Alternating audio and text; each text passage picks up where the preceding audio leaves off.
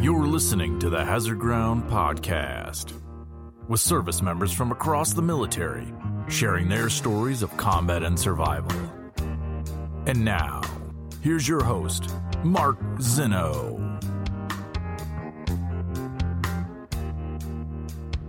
Welcome into the Hazard Ground podcast. As always, we appreciate you joining us each and every week. Before we get started with this week's episode, which is another story of a Gold Star spouse, I wanted to take a quick second to say thank you to everybody who continues to leave reviews on Apple Podcasts. They are starting to build. Please continue to do that. Again, doesn't have to be a lengthy review, just a couple of quick thoughts on what you like about the show. Also, give us that five star rating, and hopefully, we can get into the top 100 Apple Podcasts and continue to grow this Hazard Ground community.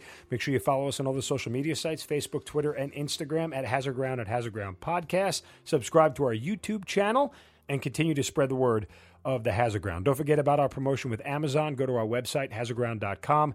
Click on the Amazon button at the bottom of the homepage or under the sponsors tab. You'll be redirected to Amazon. You can also do the same thing from your smartphone. Just go to the website, hazardground.com, and it will redirect you right into your Amazon app. You do all of your normal Amazon shopping. We'll get a percentage of what you guys spend, and then we'll donate a percentage of what we get back to the great charities and foundations you've heard featured here on the Hazard Ground. And if you have a guest suggestion, send us an email, producer at hazardground.com, and we'll do our best to get your guests, your suggestions on the show. We love hearing from you guys about possible stories and stories that we don't know about. So you guys help us out a lot. We continue to put those guests on. So again, producer at hazardground.com, send us an email with your suggestions and your thoughts, comments, anything you'd like to see changed about the show, and we'll do our best to get back to everybody. Again, we thank you for all your continued support. And now on to this week's episode. Joining us this week on the Hazard Ground podcast, once again, we go outside the bounds of a military member to tell an incredibly important story. It's one of a Gold Star widow. Her husband was killed during Operation Red Wings. Many of you know that in late June of 2005. Four Navy SEALs, and you have heard this story be told through the story of Lone Survivor. Four Navy SEALs were put in the mountains of Afghanistan, and when their mission was compromised, they sent in a rescue helicopter with 16 people on board, including eight Navy SEALs. That helicopter was shot down. All 16 of them were killed, including our guest's husband, Chief Petty Officer Jacques Fontan. Our guest has gone on to write a book about her struggles in dealing with grief called A Beautiful Tragedy A Navy SEAL's Widow's Permission to Grieve and a Prescription for Hope. She also works at multiple foundations in the SEAL community, and she is Shar Fontan Westfall joining us on the Hazard Ground podcast. Shar, welcome and thank you for being here. Thank you for having me tonight. Well, look, I, I, do have to again say that I just appreciate your grace and your courage to tell this. I know this can't be easy. Uh, you may have done this several times before, but I, I, imagine the pain and bringing it all together again sometimes can be more than you can bear. So I certainly appreciate uh, your willingness to, to share Jacques' story and your story along with us. Absolutely. I mean, I, I feel like if you don't share your story, I mean, how do you help others? And, you know, how do you go on honoring, you know, the person you lost? Well, we will get to the book uh, and the charities that you're working with coming up. And, you know, usually we start the podcast out with our military members about asking how they got into the military. But in your case, obviously not being in the military, why don't you just tell us how you met your husband, Jacques, and, and how that whole story came together? Um, sure. So I'm a Navy brat. Okay. My dad was 20 years in, and um, thankfully we didn't move around that much, um, but I still didn't love it. It wasn't something that I enjoyed doing. Um, and so I was grateful when he retired from the Navy. Um, oh gosh, when was that? I, well, I graduated in 94 from high school. So it probably was like 92 timeframe. He had spent 20 years in. And so I was able to spend my last um, two years in Florida, graduate high school here, and um, he stayed put. So I was thankful for that. So even though I didn't join the military, I grew up in you know military family, and uh, that's how I knew I didn't want to be a military wife. so, but you know, they do say like you know, sons attract women who remind them of their mothers, daughters attract men who remind them of their fathers. Uh, yeah, uh, my dad, you know, like I said, twenty years, and then my brother went, graduated college and went into the Air Force, and then my sister ended up marrying a guy who's Army.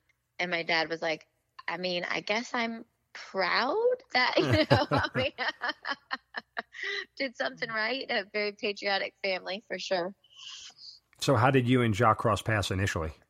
So I um, was home from college and um, for the summer, and I was a, always been a swimmer, and so I was a lifeguard out at the Navy base, um, and then also a, a, a, swim team coach. And so him being stationed in Jacksonville at NAS Jax as a rescue swimmer instructor, our paths just crossed. Um, being around at the pool, um, a lot of the rescue swimmers would you know pick up extra shifts you know over you know lifeguarding pool parties or different things like that so um that's you know how i met him and it was uh you know i was like i i want to date that man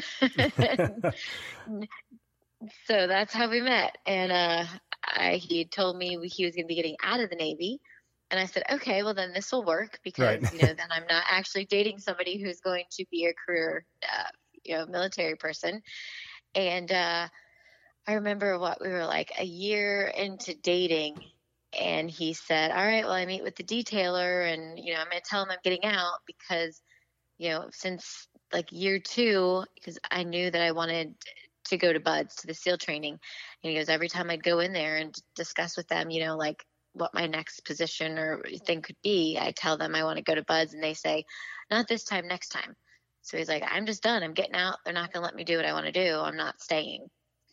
And so they looked at him and they're like, okay, well, we'll give you what you want. But, you know, know that you're 29 years old going to BUD/S. Um, if you don't make it, you know, their chances are they're not going to give you a second chance or roll you. You're not going to, you know, have as many opportunities as some of the younger guys would. And um, if that's the case, then you're going to owe us another, you know, four years and we'll tell you where you're going. So uh, he was bound and determined for that not to happen. But um, it was quite the call. You know, I'm expecting you know him to call me and tell me the date he's getting out. Instead, he calls and says, um, "Well, so I'm I'm going to go to BUD/S, but if you really don't want me to, and it would end our relationship, then you know I'll really consider not going, and and you know we can figure things out." And I initially wanted to say, "Well, yeah, absolutely, get out. I mean, this was not my plan."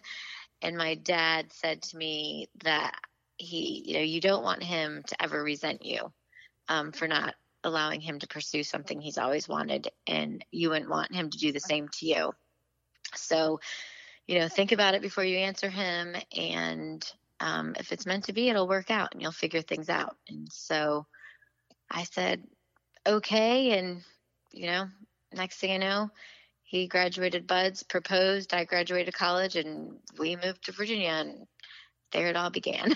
okay, well, a couple of things uh, you skipped in there, at least from where I'm sitting. I mean, so it, when what's the conversation like? I mean, I know you sort of acquiesced and said go ahead, but uh, I mean, were you feeling at that time like you know, okay, it's all going to work out, or did you have some apprehension towards the whole thing? Uh, uh probably both. I've always been pretty optimistic. Um, and knowing how much he wanted it, I didn't really, I mean, I, I don't know. I never really knew much about the SEALs um, growing up. Um, and so all, you know, all I'd hear was the little rumors about, oh, they, you know, they leave the drop of the hat and, you know, they're gone and you don't know where they are. And so that was more of what really concerned me. Um, not so much the moving because then I did learn that, you know, they don't move around as much as you know other branches of the military sure, yeah. and different jobs. Um, so I was like, okay, you know, maybe I can handle that. And but I, I mean, I still just was kind of like, I guess we're gonna figure this out. And you know, this tells you how old I am, but um, I mean, this was back before cell phones. So he went to BUD/S, and I was like, I can't believe him.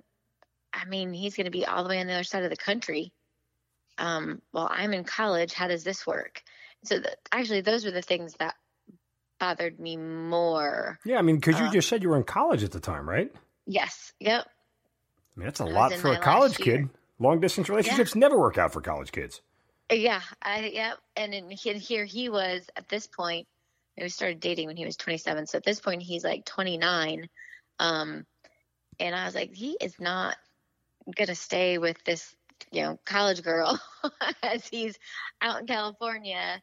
And uh, I mean, it worked and and we did we made it uh, i flew out there three different times uh, during that know he, i guess he got out there in like april and i graduated in October.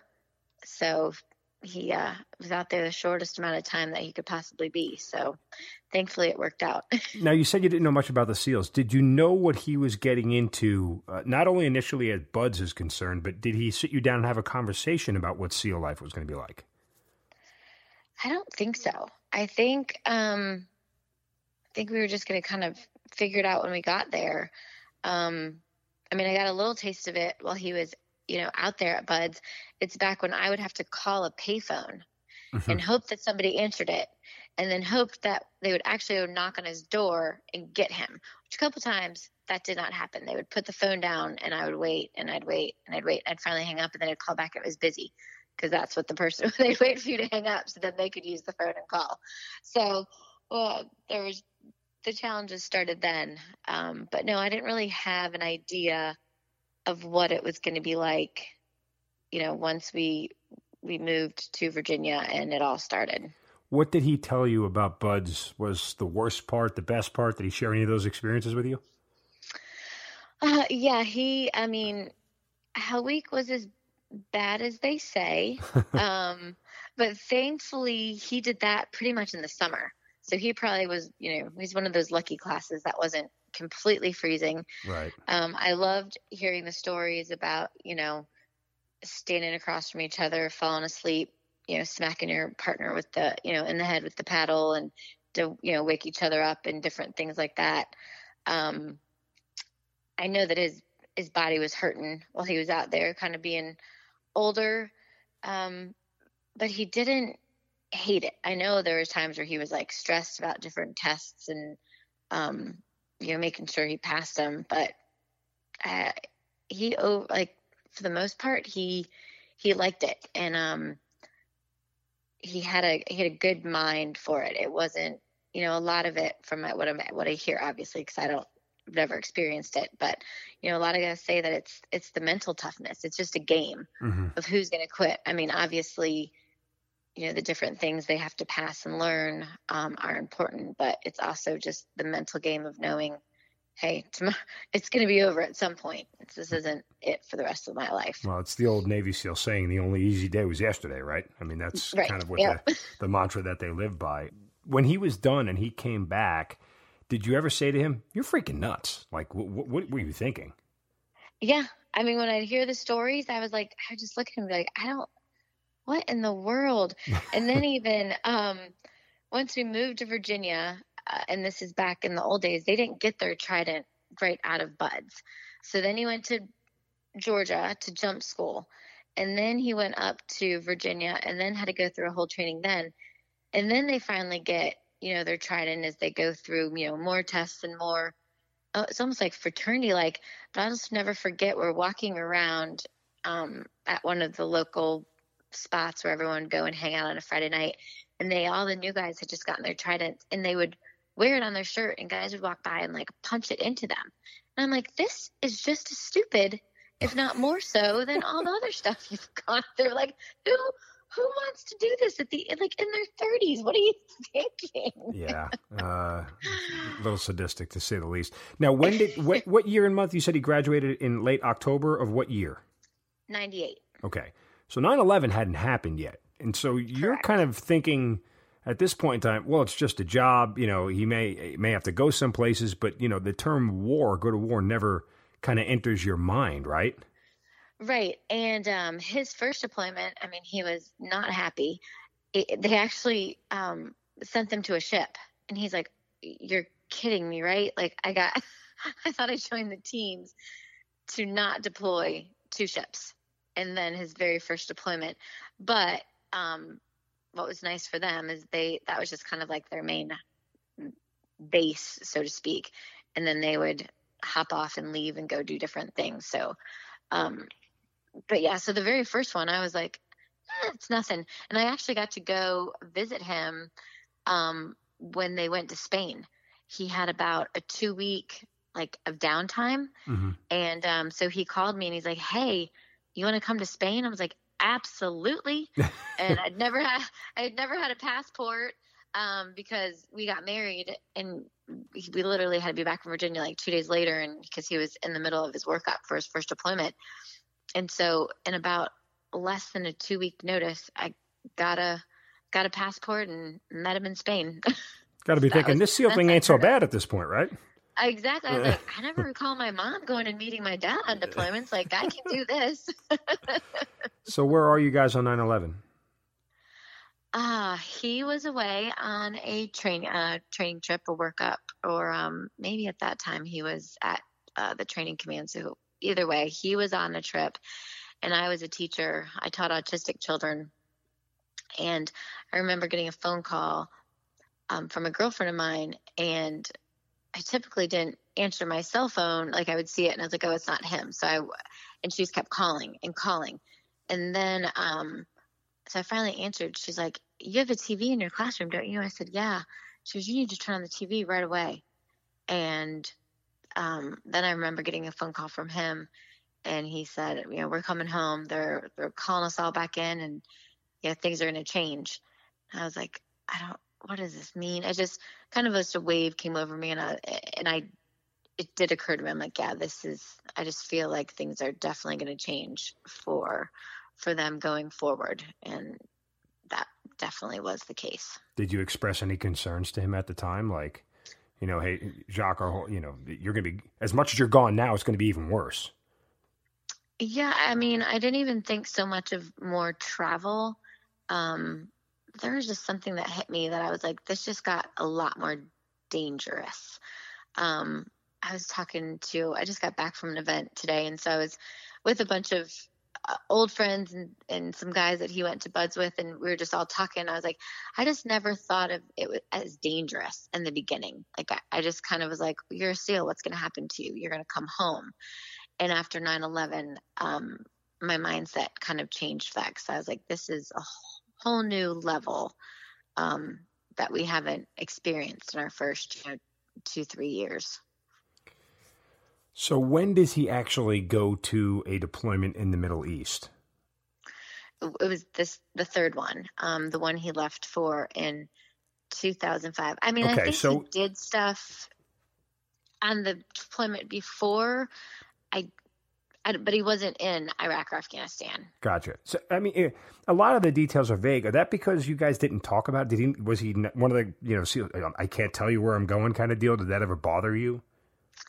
Uh, yeah. So he he knew my personality, and I I fully trusted him. But I also was like, I need I need to know as much as you can tell me. And so we had one of those relationships where I probably knew more than some wives, um, maybe not as much as others, um, but he definitely he trusted me to you know to keep the secret and and um but I, there was still he's just like he asked me, he said, Shar, if I ever sit there and say to you, like, I can't tell you, he's like, just trust me that I'm doing this for my for my job. Like I'm trying not to betray, you know, what's been said to me and you know, and I was like, okay, I, I will respect that. And so that second deployment before Afghanistan, I literally didn't know where he was. Um, Did he tell and, you when he got back?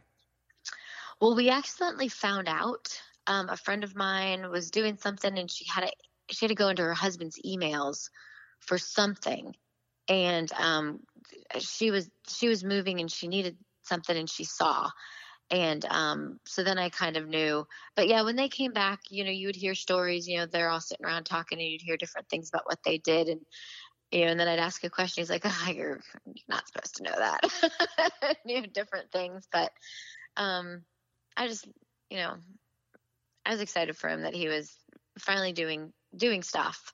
Um, and then definitely the the third one, he was excited to go to Afghanistan and to finally be, I guess, what you'd say, like in the fight, right, and doing what he was, you know, has been training to do. At this point, before he goes to Afghanistan, is some of this becoming routine for you? Are you used to the absence? Are you used to the secrecy? Are you used to the sort of this is just the life that we have, so to speak? I never got used to it. I'm I'm still never one. I don't I don't like saying goodbyes. Um, I I cry every time, um, and he'd always be like, "Oh, you make this so hard." I'm like, "Well, I think you should worry if I ever stop crying." He's like, "Okay, good point." Sure, yeah, right. so, um, no, that didn't get easier, but um, I did learn you know, how to get into a routine.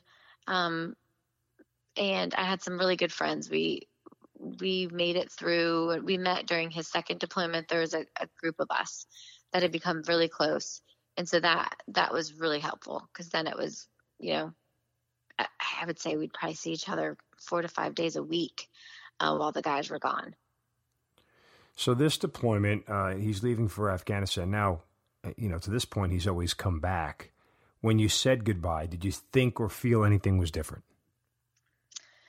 I didn't. I mean, I. Were you worried uh, it was more dangerous because it was Afghanistan this time? Yes. I mean, I was worried he was different.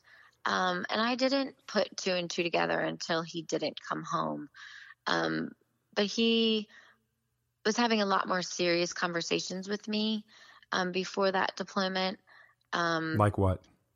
Uh, like he made me promise that if he didn't come back, that I would um, find happiness again and get married because um, we were waiting to have kids. And he's like, if I don't come home, is you're meant to be a mom. Like you need to to find love again and and be married. You're meant to be a wife. You're meant to be a mom. And promise me that you'll do that. That you'll you know you'll keep keep living. And I, you know, I was like, absolutely not. I mean, I can't even wrap my head around that. Um, and you are coming home. That's not happening to you.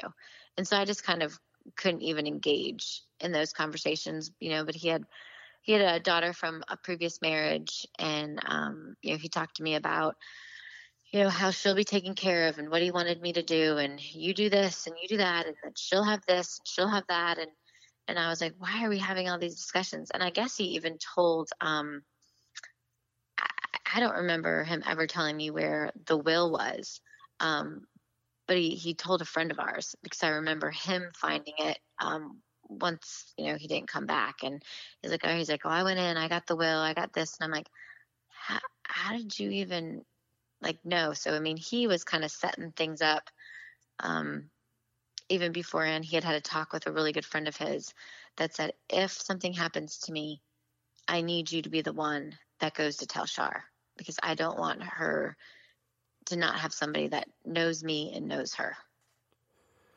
Now, full disclosure for the audience listening, you did end up getting remarried, so you know uh, I'm, I'm, glad that, that, that that happened for you. Um, we'll get yes. more to that later, but um, I mean, I wonder, you know, at the time you, are so sort of, you know, it's a real conversation, but it's not reality, right? I mean, if right. that makes any sense. And so, yes, when you look back on that conversation, do you wish you had handled it differently? Uh, no, I don't think I could have handled it any differently. Um, I listened to what he said. I just, you know, didn't want to ever think that that was a reality. So I always embraced the time that I had with him. So I thankfully don't have any regrets about that. Um, so I, I'm grateful he said those things to me mm-hmm. um, to have the reassurance you know, when I did decide I was ready. Because um, I think that's helpful. I think a lot sure. of people, I mean, I still even struggled, even knowing what he had said to me when I did start dating. It was it was a big struggle for me. Um, with my faith and you know just silly questions about you know hey when i die i remarry and i die. Like who do, who do i live with? Which husband do i meet in heaven? Yeah. Yeah, that is outstanding. I'm sorry. I'm, I'm not laughing at like you know you, I, you get it but that is a right. incredibly poignant question. That's all yeah. right anyway do you remember the last thing you said to him before he left? Oh probably just I love you, I'll miss you, that sort of thing. Mm-hmm. It was a typical deployment too, um, because they never leave when they're supposed to leave. So you drop them off, and then you always end up picking them back up, and mm-hmm. then you come back. And it, I think it was like, I think I dropped him off like the third time he finally left. And I shouldn't say finally, like I was, but I was like, oh, my heart can't do this anymore. Like I hope yeah, this is the tough. time, you know? Right, like, sure. You just keep going through. You, um, I mean, I remember like going to dinner and like two hours in dinner with my girlfriends, I get a phone call and he's like, uh, you gotta come pick me up. I'm like, what? What? I'm like, oh, okay. I mean, I'm not gonna not pick you up, but uh, it, it definitely just kept ripping the band-aid back off.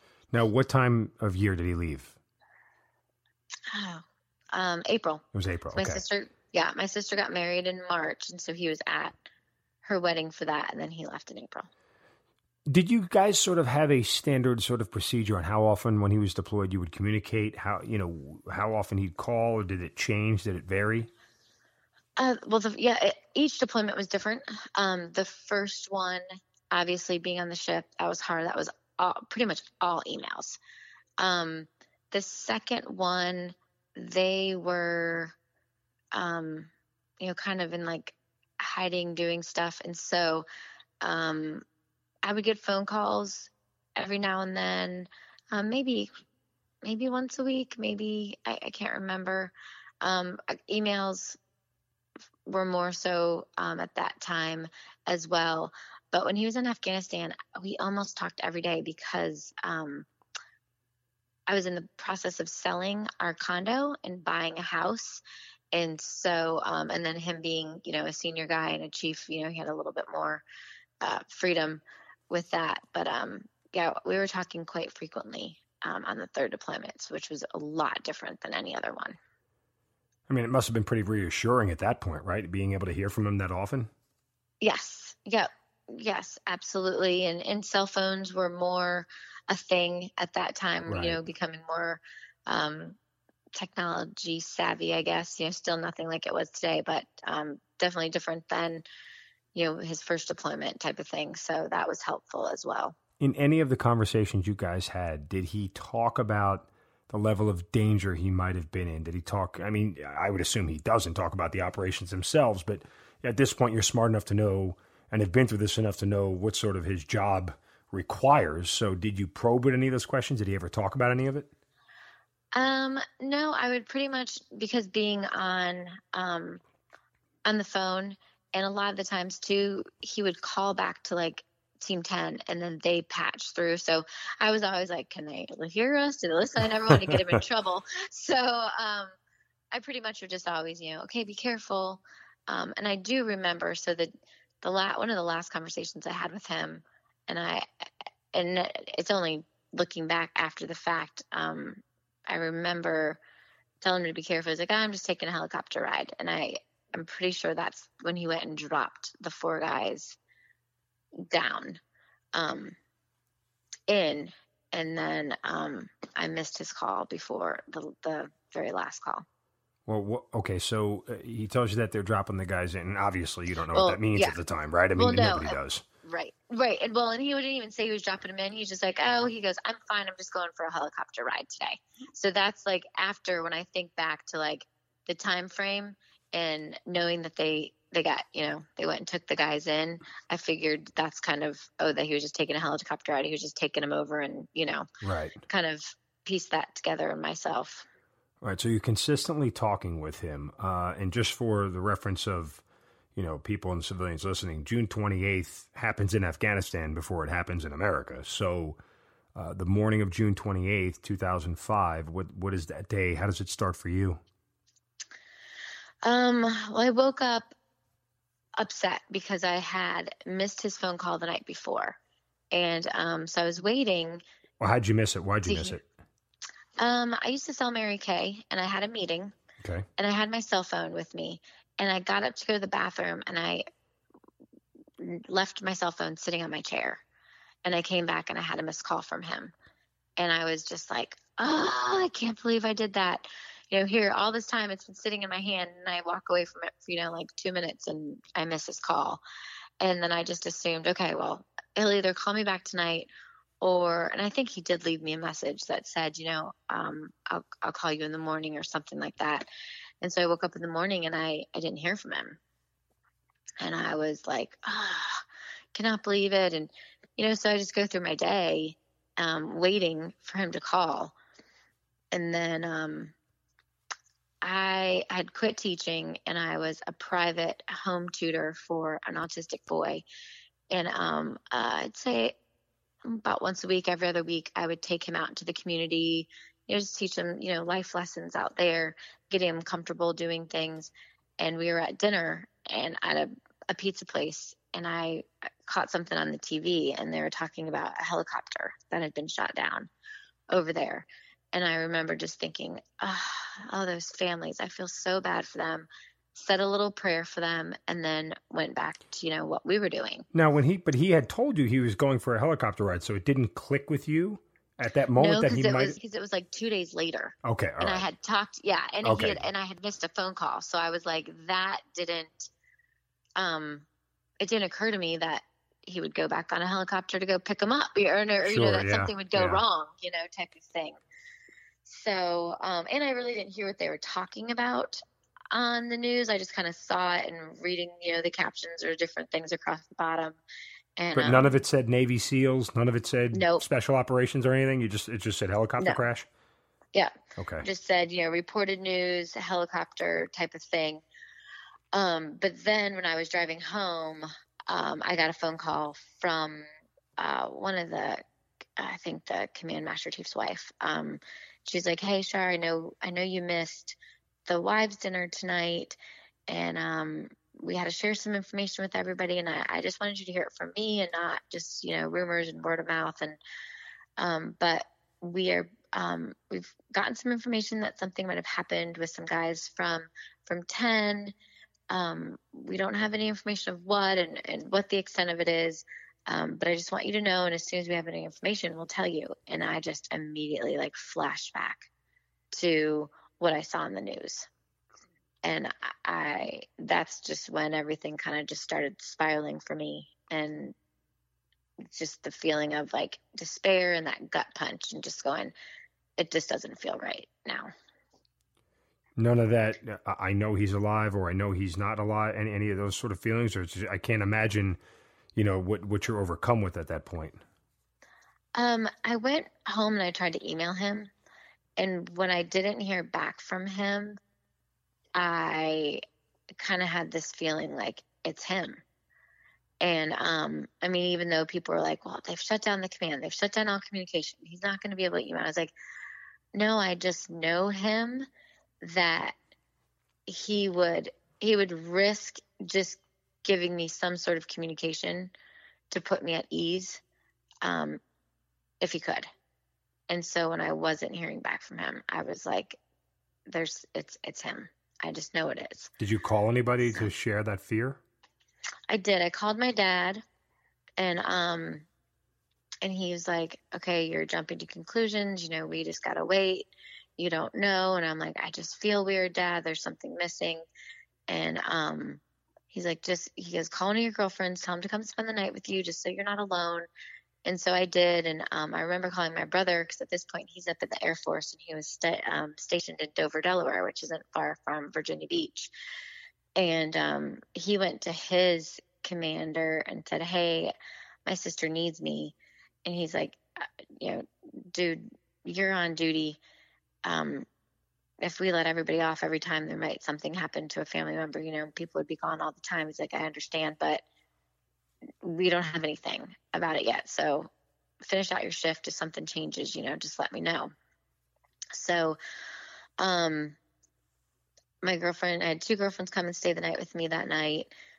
We got a phone call the next morning confirming that it definitely was guys with SEAL Team St- Team 10 still not, you know, any information about what um, or who and the extent. Um, and just as the day went on, I, I just, it was just becoming more and more apparent to me what had happened. And um, obviously, Were you glued to the parent- news? Were you trying like watching TV incessantly, trying to hear anything, or no? No, nope. I was trying to, or just waiting by my phone, waiting by my phone, constantly checking my email, waiting to hear something.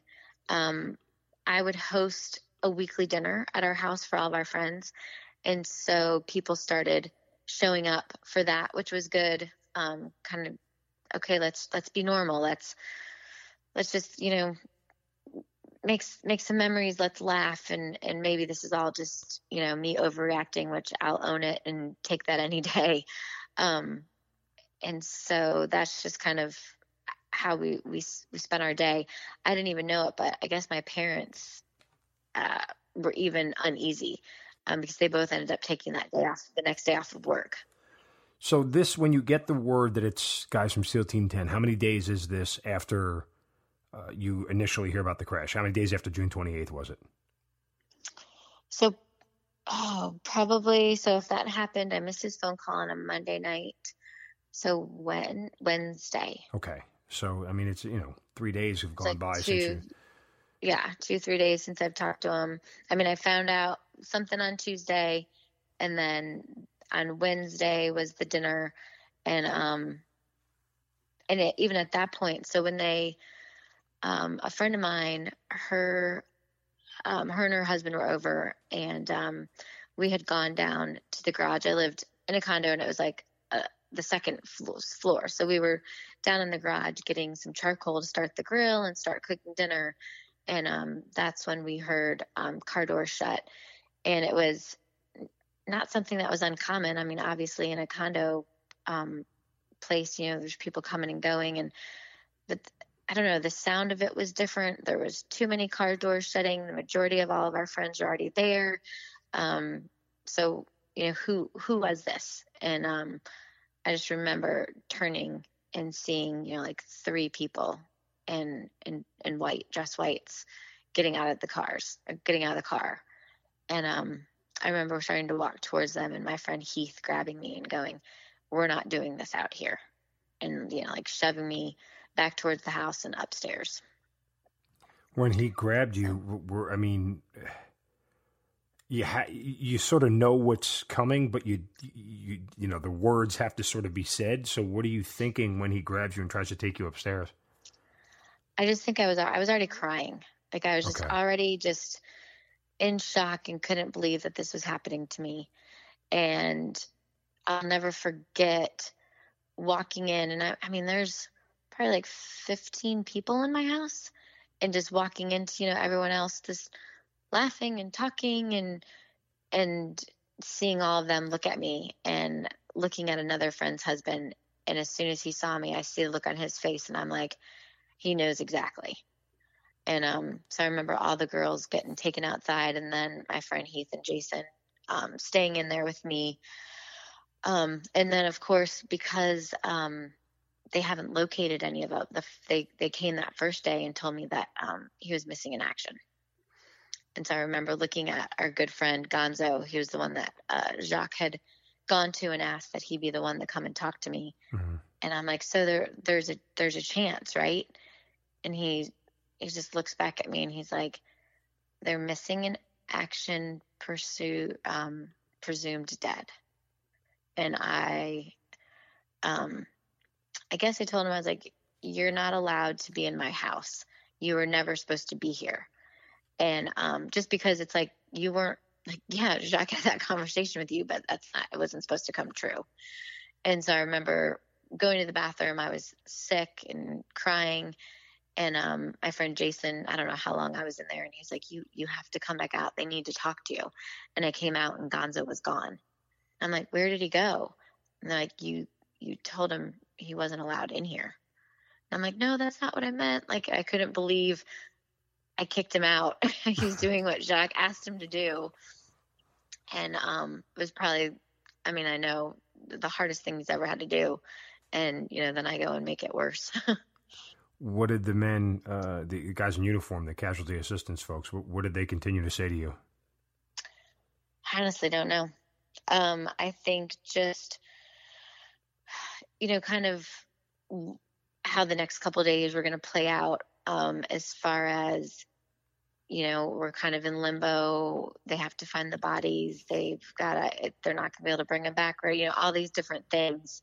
Um, who do we need to call? We need, you know, Jacques' family's phone numbers and, um, you know, all that kind of stuff. And, um, I mean, they had to locate his ex wife so that she could be there, you know, with their daughter because she, she was 16 his mom and dad are divorced and lived in two separate cities or um, states, and then you know having his siblings in New Orleans, one in New Orleans, and you know two in Atlanta as well. And I just remember thinking, my sister-in-law is pregnant. Like you got to be gentle when you're talking to her. You know, there's just all these different eh, things and just all the phone calls. My sister had just gotten married and had moved to Germany with her husband. I'm like, we you know, we got to notify her. I need my brother here. There's just all these different. It just kind of went into like a you know, okay, who are we calling type of thing. You know, everybody grieves differently. At some point, I'm sure you get a moment to yourself um, that's all consuming. Uh, do you remember that? I did not like to be alone. Okay. Um, I, I, I mean, it's funny to say 15 years later, I still don't. I, I don't sit in quiet. Um, the TV is usually always on, not news. I haven't listened. I haven't watched the news since 2005. I mean, except for like little things like hurricanes that are coming towards Sure, yeah, Florida yeah. or or the election, um, you know that sort of thing. But the day to day, I I still don't listen to. But I'm I didn't want to be alone then. I I, mean I had people sleeping on a on you know all over my condo. Um, I would take a shower. I'd make my sister sit in the bathroom with me.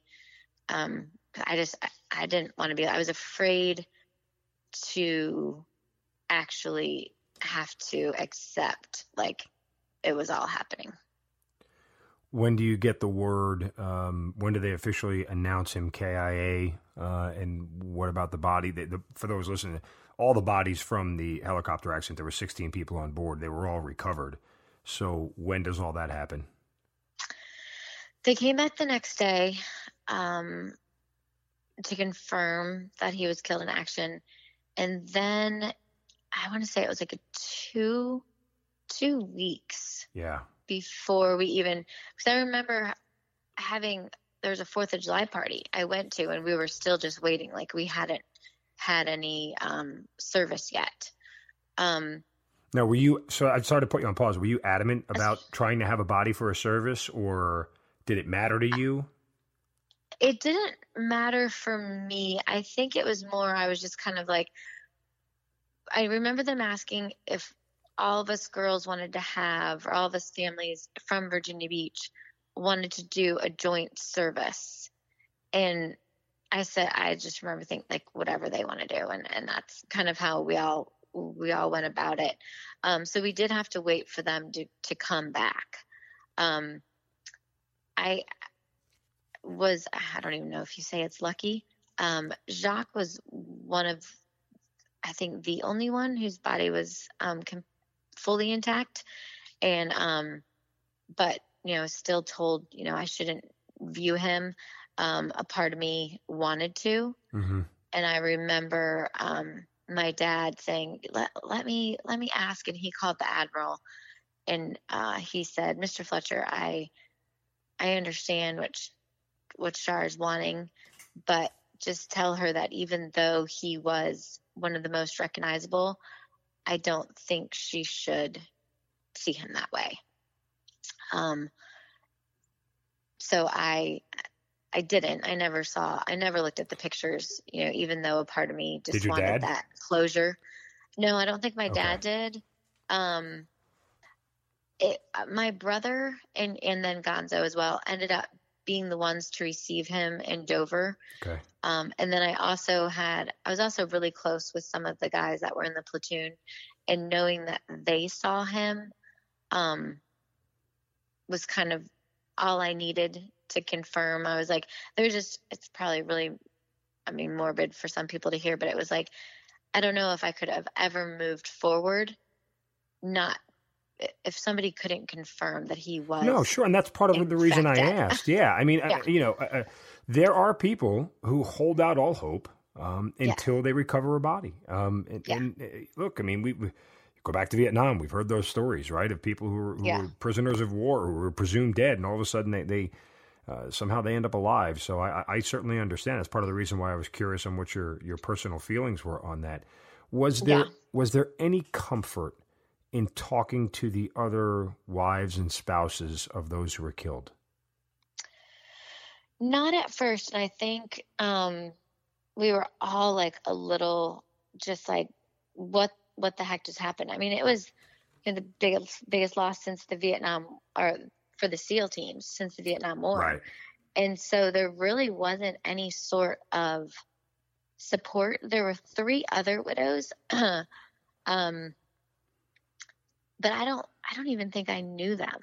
Um, I had never met them, and so and then two of the girls in Virginia Beach who I did know um, fairly well, but they both had young kids.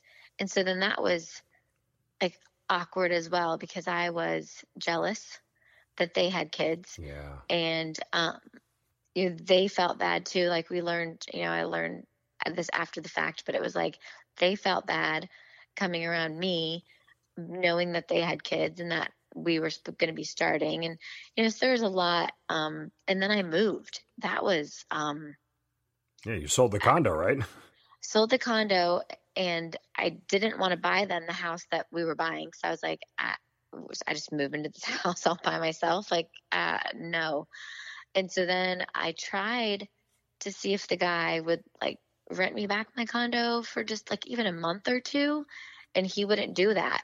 Oh, and God. so I um I moved to Florida. Like we had the memorial service in Virginia Beach. Okay. We literally all flew to Florida the next day um because I also um since I wasn't staying in Virginia, I was like, well, I don't want him in Arlington. Where's everyone else? And and then everyone was waiting, you know, for different things. I was like, I just need to have a funeral. I need to have a funeral. So I um, brought him back to Florida and we buried him here. And um, then I went back to, like, I don't even know how long I was here, maybe like a week just between the services and different things. Then I went back to Virginia because the movers were at my house. And um, then I had to go to New Orleans because then they were doing a service for him there. And um, where his family is from. Yes. Okay. Um, and so yeah i moved um so i was like i was homeless so that was all kind of crazy too so even a lot of the girls that stayed in virginia beach they got close quickly just because they needed each other um and i was kind of i mean i wasn't kind of i was down here in florida pretty much on right. my own and uh so it was uh there was a lot to overcome in that first year. Some choices that I would have done differently, but I mean, I can't change it. And thankfully, it it did all work out. Um, but definitely, what I, I tell but things I don't recommend to people now. like what? Is, um, don't make any big drastic changes or yeah moves in that first year. Um, go to counseling sooner than later. I waited, you know, a year for that, and um, you know, thankfully, it, you know, I didn't end up doing anything, you know, I regret, but I, I think I could have started healing a little sooner mm-hmm. Had I sought out some counseling sooner.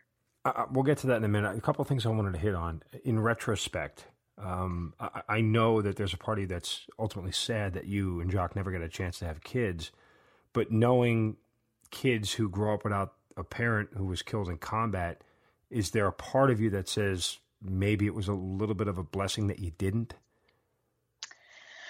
Yeah, I mean, I go back and forth, especially with as big as our widow community now is within the SEAL teams and seeing so many kids yeah. um, that have lost their, eh, you know, I think selfishly for me, I would want it. And then I think thankfully, you know, he, you know, he already, or not orphaned, but you know, left one daughter right. behind, yeah, and um, right. So, and I, you know, it's so it's kind of damned if you do, damned if you don't. You're like, there's mm-hmm. not a good. No, there's. I mean, nobody wins. yeah. Obviously, I just was curious yeah. your personal feelings on the whole yeah. thing. As you mentioned, he already did have a daughter, so you know that, that, that there's one person in this whole thing uh, that's you know a degree of separation away from you who's who's living through that. Um, yeah. You mentioned earlier that, uh, and this was many years ago, but um, there was a point where Jacques said to you before going to BUD/S, if you don't want me to do it, I won't do it. Is there any part of you that wishes you had told him no, that you, in theory, could have saved his life? Yeah, I mean, I do. I, especially in the beginning, you're like, why did I, if I would have just said, but then it's like, would we have made it? I mean, would he have eventually resented me and, you know, fallen out of love and left me? Um, so, I, I, you know, I'm glad I supported him doing what he loved. I mean, I, I don't regret that. I do remember um, in one of my first counseling sessions, the counselor asking me, you know, well, have, have you let go of your anger with um, Jacques yet? And I was like, what are you talking about? I'm not angry at him. I'm angry at God. And he goes, well, I'm assuming you're also angry at Jacques. I'm like, why would I be angry at Jacques? Like he had nothing to do with that. And um, he goes, he didn't. And he just kind of made me think. And, um, and ultimately, I mean, he, I was always first, my, myself and his daughter. You know, that was, we were the priority. Um, but being in the military or being a first responder, like ultimately, when when you're working, that's your priority. Like you can't just, you know, one day be like, oh, my wife needs me today. You know, well, I'm gonna, you know, cater to her and do like that's that's not the reality no. um, with their jobs. And so, uh, subconsciously, I I was feeling like you chose this over me, and I just never allowed myself to think that way or admit those feelings because of how he died and you know being a hero and knowing that that wasn't his heart but you know yeah at the same time i let i said yes and you said yes and now you're gone so your choices caused you to leave me yeah so. i mean it, it's you know objectively uh, I, mm-hmm. I see why that's a, a tough bridge to gap, but I understand why it's you have to reconcile. Like you have to cross that bridge one way or another to sort of. Um, and again, I'm I'm being presumptuous here. I'm not trying to tell you how you felt, but uh, from what I'm hearing, it's just one of those things where uh, until you can process that whole decision in your head and the, and the second and third order of effects of it that you never really put together, I think that it, it certainly can leave you in a place where you're sort of twisted emotionally. Yes, I think between that and being so angry at God, um, as soon as I was able to have both of those screaming matches at the two of them, um, there was just a huge weight that was lifted off my heart, and I was able to start healing. Um, I still to this day say that I don't I don't believe you can ever fully heal. I don't think you ever move on.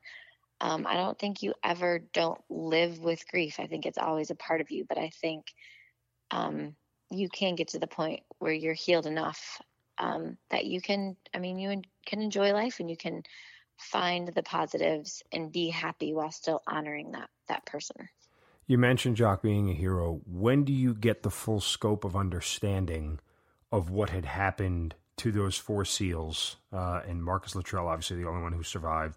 The story of Michael Murphy and his Medal of Honor, and Jacques being part of all that when you get when do you get that whole story and does it sort of you know uh, validate what what Jacques was doing in any way or how does it make you feel when you hear that whole story I mean it's it's it's taken it took years for me to get well for me to process all of it um, I remember when the guys got back um, from the deployment and they took me in I, I had come up to Virginia from Florida and to make sure I was there to see them.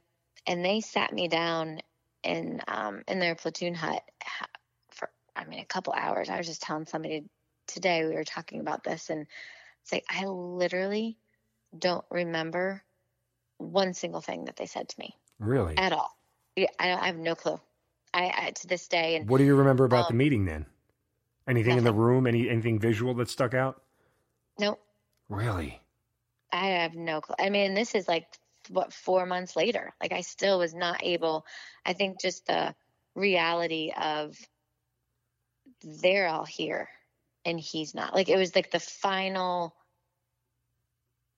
uh, I don't even want to say nail in the coffin. That sounds just so um, no, but, cliche, but... It, it, ends the chapter. it ends the chapter. Yeah. You know, it, yeah. it, writes the final sentence for you.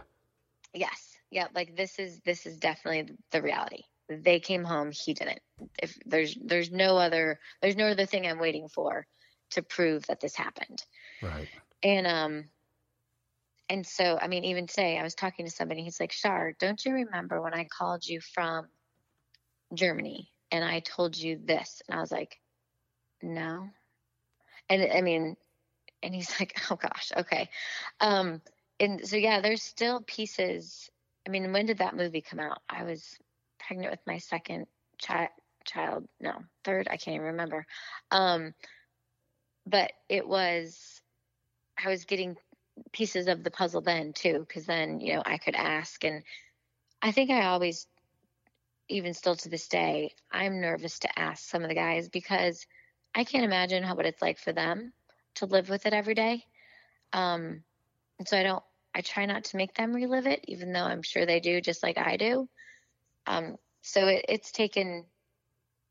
I mean, I still learn things. I still, I, I just learned something the other night, 15 years later. So I mean, there's still pieces of the puzzle I'm putting together. Um, but I ultimately know that you know he had a hand um, you know planning things and, and part of that and and he was doing what he loved and i can't i can't fault him for that and i mean that's sacrificing for your country. I mean you can't can't be any more of a hero than that. No is there any i want to choose my word carefully here. Is there any resentment that all of this sort of attention goes to Marcus Luttrell and the movie and the book and everything else, and Jacques and seven other SEALs uh, are sort of afterthoughts. There's for me, there's no resentment to Marcus or those you know three other families. Um, I think Marcus, every chance he gets, brings up the name of all of the guys, right? All 19 that were lost that day, which I definitely appreciate.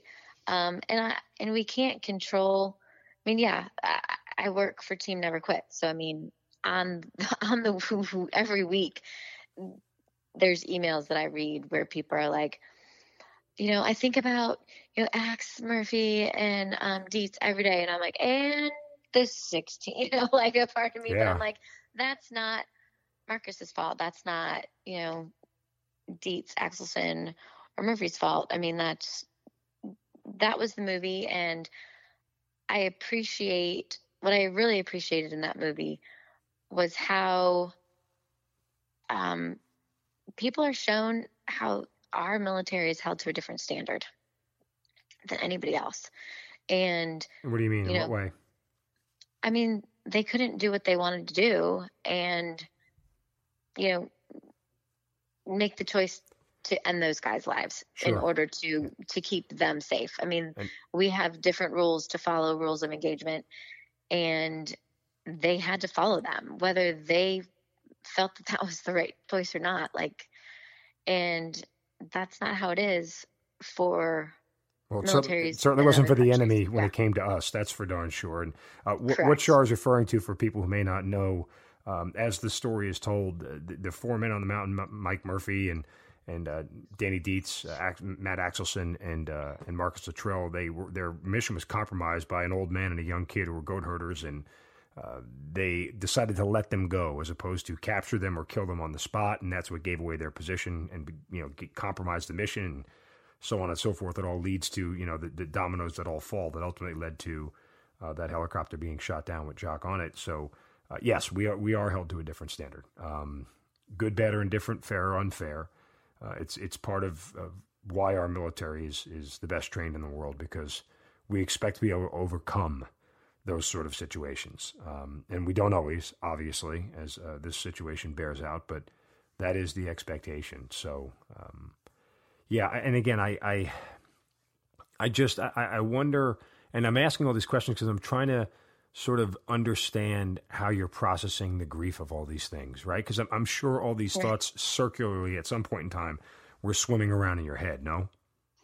Oh, absolutely. I mean, there's still days where I can go in a rabbit hole and, you know, why, why, why, why? Like, if we would, and then ultimately I have to tell myself it doesn't change anything. So, um, I just gotta, you know, accept that this is how it turned out and I don't have the answers. Um, I might never get them. I might, you know, I, I always say that when I get to heaven, I'll ask, I'll ask God, but you know, at the same time, I might get to heaven and it might not matter. like, why would I, why would I answer it at that point or ask that at that point? Um, so it's just better. I know I've, I've seen some people who can't, who haven't processed it. And I can sit back and go, I, I don't want that to be me.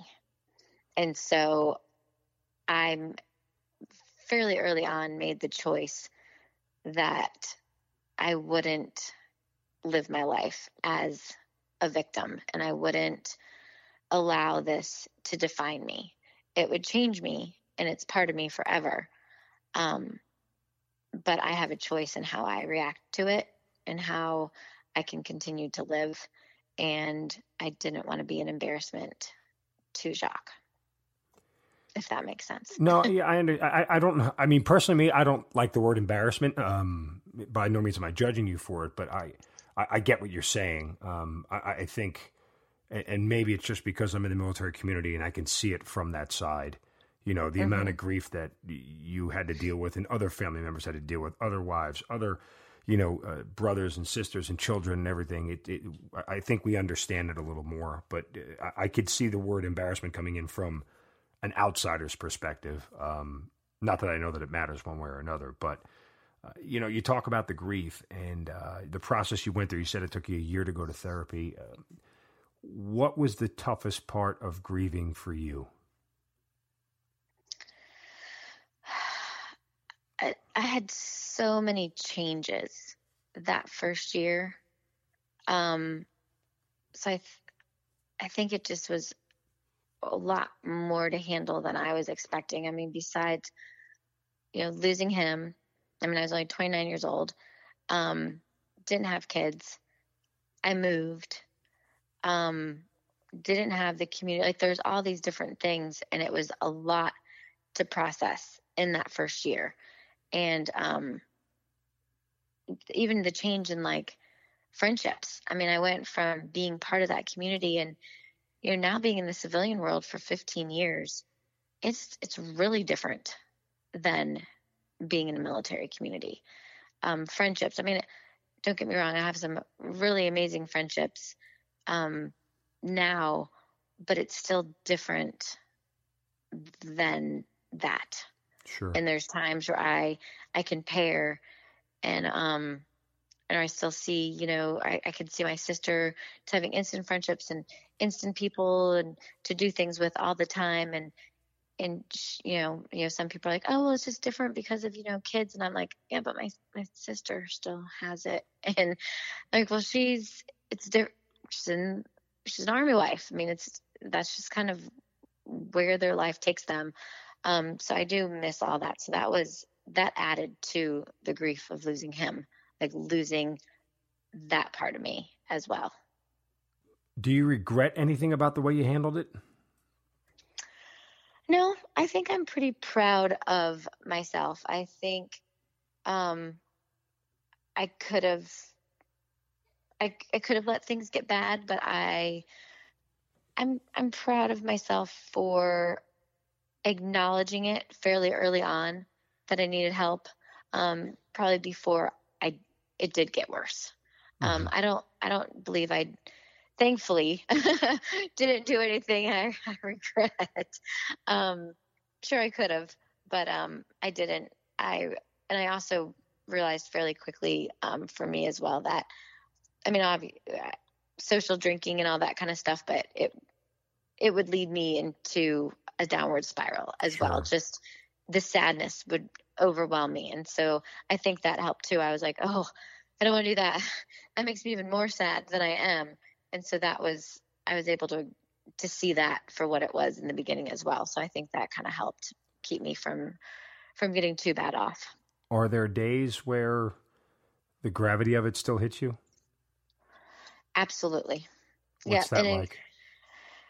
It, you know, you thankfully it, it it's not as frequent. Um, but, you know, I can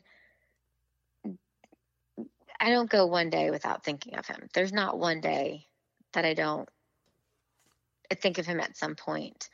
Um, and then then there's guilt mixed with like well, how am I how am I still mourning him when I've got this amazing husband now, being remarried, three big beautiful children, so much to be thankful for. Um, and so some days it just I mean, it just kind of comes out of nowhere. Something just like it's just like a sucker punch, and you know, some days I can accept it or uh, or can embrace it, and you know, have my good cry and and just kind of cope with it, and move then you know pick myself up and go. And other days it's like i don't even have time for this today. Like i'm from i'm in the middle of running from baseball. Like i mean it could be a song that comes on. It could be um you know anything and just out of the blue. So it doesn't so i say it doesn't really fully ever go away. Um but it definitely gets less um doesn't happen as frequently sure and, and uh, i don't know your husband but props to him. I mean, I, I try to put myself in his shoes and think about somebody that you know I, I, love to the moon and back, and I'm spending the rest of my life with, who still has these moments where there's another man who steals her heart away, and, and I, you know, and I say that sort mm-hmm. of you know romantically, but you know, obviously it's not that literal. Um, but it's just one of those things. I mean, how does he make it easier for you to grieve? Well, in the beginning, he used to say, um, Well, I got to marry the love of my life because you lost yours. And I was like, You've got to stop saying that. Like, oh, no, he doesn't. come on. I can't get a better line than that, man.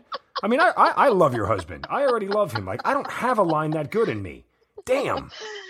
I know. He says, um, He's like, You know, how do you not honor Jacques? He goes, I because you have a way of honoring him and remembering him while still loving and respecting me in our marriage. He's like, so you, he's yeah, telling me like, you're the one that makes it easy. Yeah, I mean, and I'm I, like, wow. okay. Like I, am I, I am a simpleton, I guess, because I don't know. Like I watched this moronic show, like The Bachelorette. Like, how do you love two people yeah. at the same time? Like, it just doesn't make sense to me.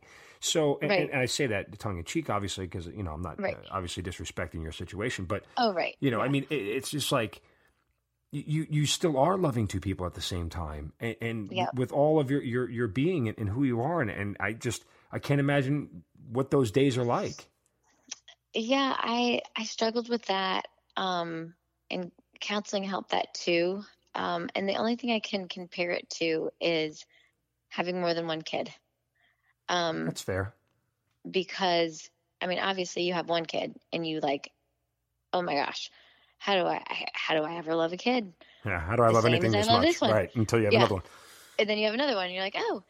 And um, you know, I think another thing that has made it easy is that Drew has never asked me to put Jacques on a shelf. And he has embraced that his family from literally the the, the year after he passed away um, has come to stay with us my one sister-in-law and and they were at our wedding. They've been at baby showers. You know, they've just been a part of our life. And um, so I haven't I haven't had to pretend he's not there. And it was so the hole is still there. And that's kind of one of the reasons I knew that I was ready to marry Drew because he didn't replace what I lost. He has his own separate part of my heart. And um, I think that's important for people to be able to accept and see in themselves too. Like you're not you're not trying to replace that um, or fill that hole. I think it's important that it kind of stays where it is, and and then your heart just grows. It's just when you're ready, you're ready, and uh, I, you know I think only God is the one that can help make that possible. Yeah. Well, if you ever screwed up with Drew, tell him I want to marry him because. Uh, yeah, you, you hit a home run. I mean, God, I, I, don't know him, but uh, I mean, I'm in love with him already. Um, but he's also he's also one of the people who encouraged you to write the book, um, "A Beautiful yes. Tragedy: A Navy SEAL's Widow's Permission to Grieve and Prescription for Hope." So, uh, why did you write the book outside of you know Drew suggesting it? But kind of, what did you hope to get out of it? Um, well, I get phone calls um, from different people. Hey, uh, I know somebody that just lost their husband. Can you come and talk to them? Um, I was actually flown up to Washington, D.C. at one point to meet with um, a new SEAL widow. I didn't even know her, and you know, tell her, you know, you understand. She just wants to talk to somebody who understands what she's going through, and so I did that, and I would make little notes as I'd hear things in church, or I would talk to people, and um, a friend of mine that I was working with at the time, she's like, you should put this down and share this and, and write a book. And I was like, no. And then Drew was like, no, she's right. You should. People call and talk to you. Don't you think you could reach more people if you just shared your story? And I was like, nobody's going to want to read this story. And so we did it. And sure enough, it was rejected time and time again by publishers, really? um, publishing companies. Yes, the, because they wanted a SEAL story and they wanted me to include things about his workup and about being a SEAL and his deployments. And I was like, I, I'm not going to do that because I'm I wasn't the SEAL. That wasn't my story to tell. My story to tell is how I was perfectly happy married, you know, wife, military wife, and how I lost him and how I picked myself back up and I'm still living and honoring him at the same time. And they're like, thanks, but no thanks. And so a bunch really, of assholes.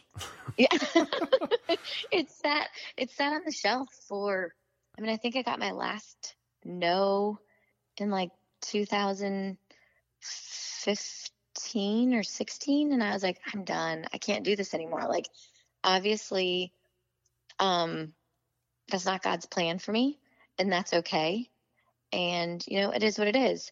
And then in February of this year, Melanie Luttrell reached out to me and she's like, So there's this guy with this publishing company, and I'd like to introduce you to him. I think this would be a good fit.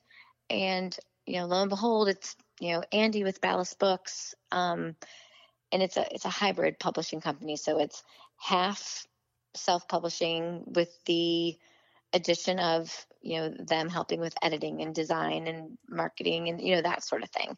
Um, so i drew and i talked about it and he's like I, I, I mean i say we go for it. I mean what's it what do we lose? The the money? Like is but your your your whole purpose in writing this was to reach people to share your struggles of your faith to share the struggles and the reality um, and the truths of what grief is and um, he's like, if it changes one person's life, you know, then you've you're you know you succeeded. And so, you know, here we are, a couple of you know six months later, and it's out there, and um, it's a very simple story, and but it's you know my truth and my reality, and I felt like I stayed true um, to honoring Jacques and and keeping what he did separate um, which is what I wanted to do. Because I'm I don't I've never pretended I, I was never one of those wives that was like I'm special because my husband's a SEAL. Right. It, that just wasn't me, and I was like I'm not going to pretend that that's me now just to sell books. Prior to the book, somebody reached out and asked for your help. After the book was written, what was the response? And did more people reach out to you to talk to you, or? Yeah, I'm, I've had quite a few people uh, message me um, time and time again. Um, I, I, thank you so much for this, and how did you feel about this? And um, you've really helped me. It's given me a lot of clarity. Uh, one girl was like, "Can you please?" She's like, "I I actually lost the guy I was dating. I mean, not to he's still alive, but their relationship because he witnessed so many people."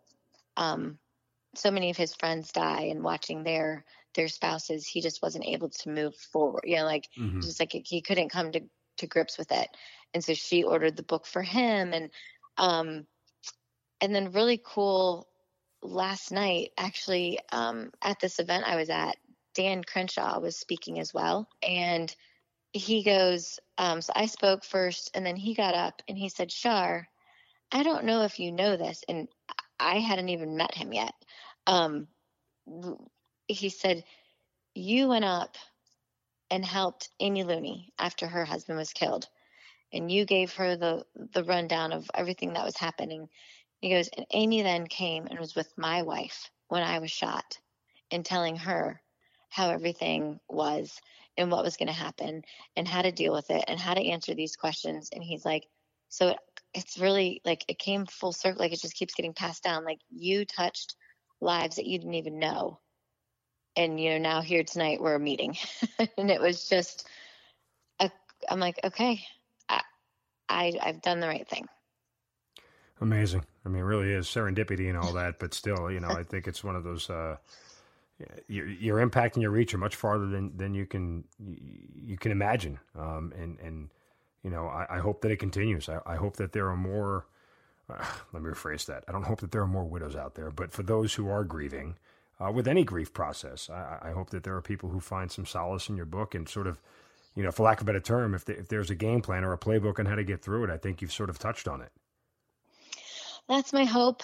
Um, and I hope that maybe it even gives some insights to you know, the friends and family that are on the outside watching them because I I know for a fact I was not an easy friend to have um, sure, um, in that yeah. first in that first year, um, and so I just hope that it you know it doesn't just help those grieving, but you know maybe gives insight for others as well.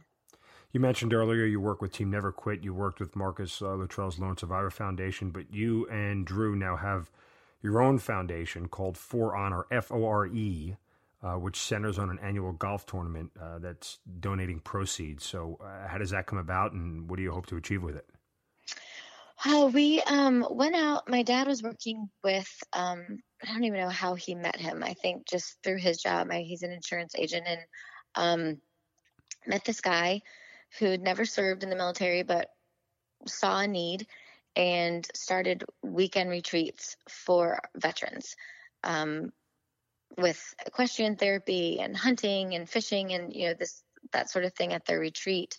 And um, my dad's like sure come out and just check it out and see see what you think. And i really think you know you would like them and maybe we could find a way to help them if you could be their spokes spokesperson and you know maybe kind of you know raise more awareness for them. And um, so Drew and I went out there and we just immediately were like, he's he's doing it right and he needs help because it's in this small little town in the middle of nowhere in, in North Florida and just doesn't have the reach and yet his heart is in the right place and um, so we're like let's you know drew's like we could do a golf tournament i know golf tournaments and uh, so like two weeks later you know, I had run with it, not even telling Drew. And I'm like, okay, so we need a date. We need this. He's like, what are you talking about? I'm like, the golf tournament. He's like, oh, oh, are we having? I'm like, you said we were, and we're gonna do this. He's like, okay. So we um we had our first golf tournament, and then after that, made the decision that we wanted to start our own 501c3, not to reinvent the wheel by any means, because there's plenty of foundations out there who are already doing the right thing. Um, but it's easier to ask for donations from corporations if you are a 501c3 and, and so that's just kind of how it all started. We've had two golf tournaments and then had planned to move it to the spring for this year.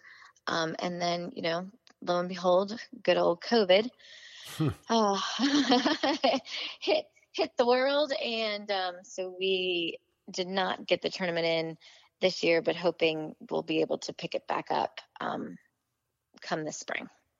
I would be remiss if I didn't take a couple of moments to at least let the audience, you know, know a little bit about Jacques that they don't. And, and I know it, your story is not his story, but I'm just kind of want to fill in some of the blanks here. Um, what about him still makes you smile?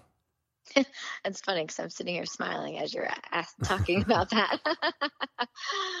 um, I laugh at the amount of useless sports information. Hey, he, we would have been good friends.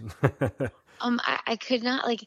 It wasn't just the information you knew about his sports teams, but like all of them, and every sport. I mean, it didn't matter if it was baseball, football, hockey. I'm like, how do you even have that information? Like, what is the purpose of keeping that? Like knowing that he's like, I don't know, I just like it. I mean, ESPN was on all the time. Um, I used to say like when he got out of the teams that he would like move, you know, move over Jim Rome because you know he's going to be taking over your your job. Um, he just was that that into it all the time. Um, he coincidentally, was, by the way, that's what I do for a living. I'm a sports talk show host. Are you serious? Yeah. I, I mean, in case you didn't know, know you know, uh, people who listen to the show obviously know that about me. But yeah, that's what I do for a living. That's why I said we'd be good friends. So. yeah, you guys would. That would absolutely.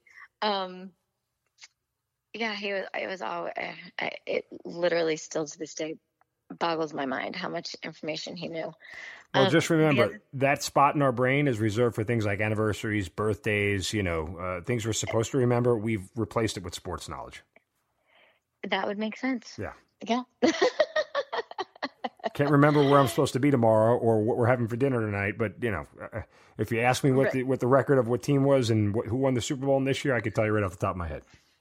Right, along with you know every shot yeah. that you hit on the golf course, which my husband does that now too. Like he can tell me, you know, oh well, on this course it dog legged left, and then I had to hit it over the water, and I'm like, I don't. What's the point in knowing and remembering that? I don't get it at all. I'm like, uh, what, what, do you um, miss about Jacques the most? Oh, he was funny. Um, introduced me to uh, just a new side of life. I mean, being from New Orleans, I was always a picky eater, so he was always trying to, you know, introduce new things to me. He was definitely a food snob, um, but then drink Coors Light. Hey, so don't, don't knock it. That's my beer. Hey, I like it too, okay. but I just think it's funny that you're a wine snob and a food snob, and you know, it's a cold CL does it hits it hit, hits the palate the right way, you know. I, you know, I agree. I, I drink it every year. I grew up on it. It was like the first beer I had as a kid. So, you know, it just sort of worked for me back then. I've stuck with it for 30 years. Yeah. No, I still, I, when I drink beer, I still, I, that is my choice as well. So I definitely get it. But I laugh about that. There, you know, that's just, it was him. Um, you know, a lot of people, uh, I was talking to a friend today, um, he was saying just yeah, how much he admired him. And um, I was like, I don't know if some of the new guys felt that same way. And he goes, you know, they loved him like a son who loves a father that disciplined them, but in a good way. Like he always was wanting to teach them, the younger guys, and make them better. He wasn't against teaching them and helping them, but he wasn't going to do it for them. Right. And um, I think, you know, sometimes that was maybe lost on some people.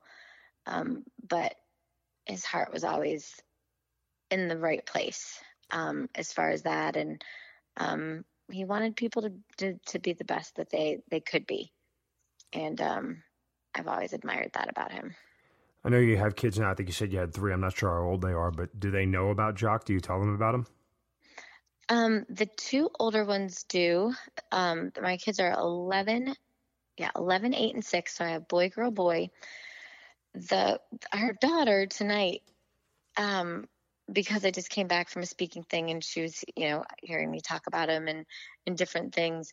She goes, Well, um, I mean, my two daddies and my husband are like, You, what are you talking about? She's like, I have two daddies. I mean, one died, but I have, we're like, No, you have one daddy. So we're kind of like, okay, how much did she really understand this whole thing? My 11 year old understands it completely. We've taken him to Arlington with us for the past. Um, we go up every year for, for laying of the wreaths, and um, is that where he's laid to rest? Yes, we okay. ended up moving him. Yes, okay. I oh, it. We okay. did end up moving him, um, because I just over time I was like, you know, he really needs to be with his brothers. Like that's where he's supposed to be and so we moved him back in um, it, oddly enough um, today november 10th of um, 2011 he was um, buried at arlington so he's in section 60 up there so we yeah. Um, we go up for the laying of the wreath and our son we've taken him for the past i guess three or four years we took our daughter last year um, she joined us with it and um, I think we're taking all three this year. Um, I can't remember what Drew said. Um, but I, I, the SEAL Foundations do a lot for us. Um, they've developed some programs, um, weekend retreats for the different families and the surviving spouses and the kids, and um, those are really good for me because you know, like we were talking earlier, there's times where I might need a day where I can just focus on what I've been through and and then there's days that I can't. And so going to these events just kind of helps me get that time um, that I need, that little refresher, that that bonding time with those those women who who get me, so to speak. Um, but I like being able to take my kids to wreaths because they're they're meeting you know they're they're forming friendships now with these kids who've lost their dads and i feel that it gives them an appreciation um, in the long run they might not understand it now um, but to understand you know the sacrifices a lot of people make and you know what you know not to take for granted. So uh the older one definitely gets it. My daughter you know our daughter will we'll see and the six year old i don't know we'll see how that goes this year but well i mean look I, I thank you for being so open and honest. Um, I, I, know you said it gets easier for lack of a better term but it, it's never easy. And uh, you know I, I think that uh, you keeping Jacques' memory alive um, is a beautiful thing, uh, and I, I, I, see strength. You know, I see I see fortitude. I see determination. I see uh, a whole lot of struggle. Um, but you describe it all with elegance um, and and dignity. And I think that uh, for people listening, uh, you know, empathy is the best thing we can offer because not many of us have to be in the situation that you were in. But from that standpoint, I just I'm glad I got to know a little bit about Jacques and and your life now, and I think that that's a testament to uh, what he meant to you because you did what he wanted. You kept on living and you kept on growing, and you made a life for yourself. And uh, however complex those days may be, uh, I'm sure that the blessings sure, certainly outweigh all that for you. Absolutely. So thank you. Well, again, I, I can't thank you enough for sharing your story. We wish you nothing but uh, wonderful blessings going forward, and uh, to you and your family and your husband. Uh, we'll do our best to keep Jacques's memory alive every single time. And I'm glad I got to hear the other side of this story because we focus so much on, you know, what happened uh, to the guys on the ground. That, that again, um, those guys on Turbine 33, that that that Chinook that went down, probably don't get enough uh, of the adoration that they deserve. And, and um, I'm thankful that you're willing to share this story with us. I really am. Oh, thank you. And yeah, that's my goal. Not that they need, you know, the, the praise, but, you know, just that their names aren't forgotten as well. Well, Shar Fontan Westfall, thank you so much for being part of the Hazard Ground. I appreciate it. Thank you. You've been listening to the Hazard Ground podcast, hosted by Mark Zeno. If you have an interesting story to tell and you'd like to be on the show, send us an email at producer at hazardground.com. And if you like the show, don't forget to subscribe, rate, and review on Apple Podcasts.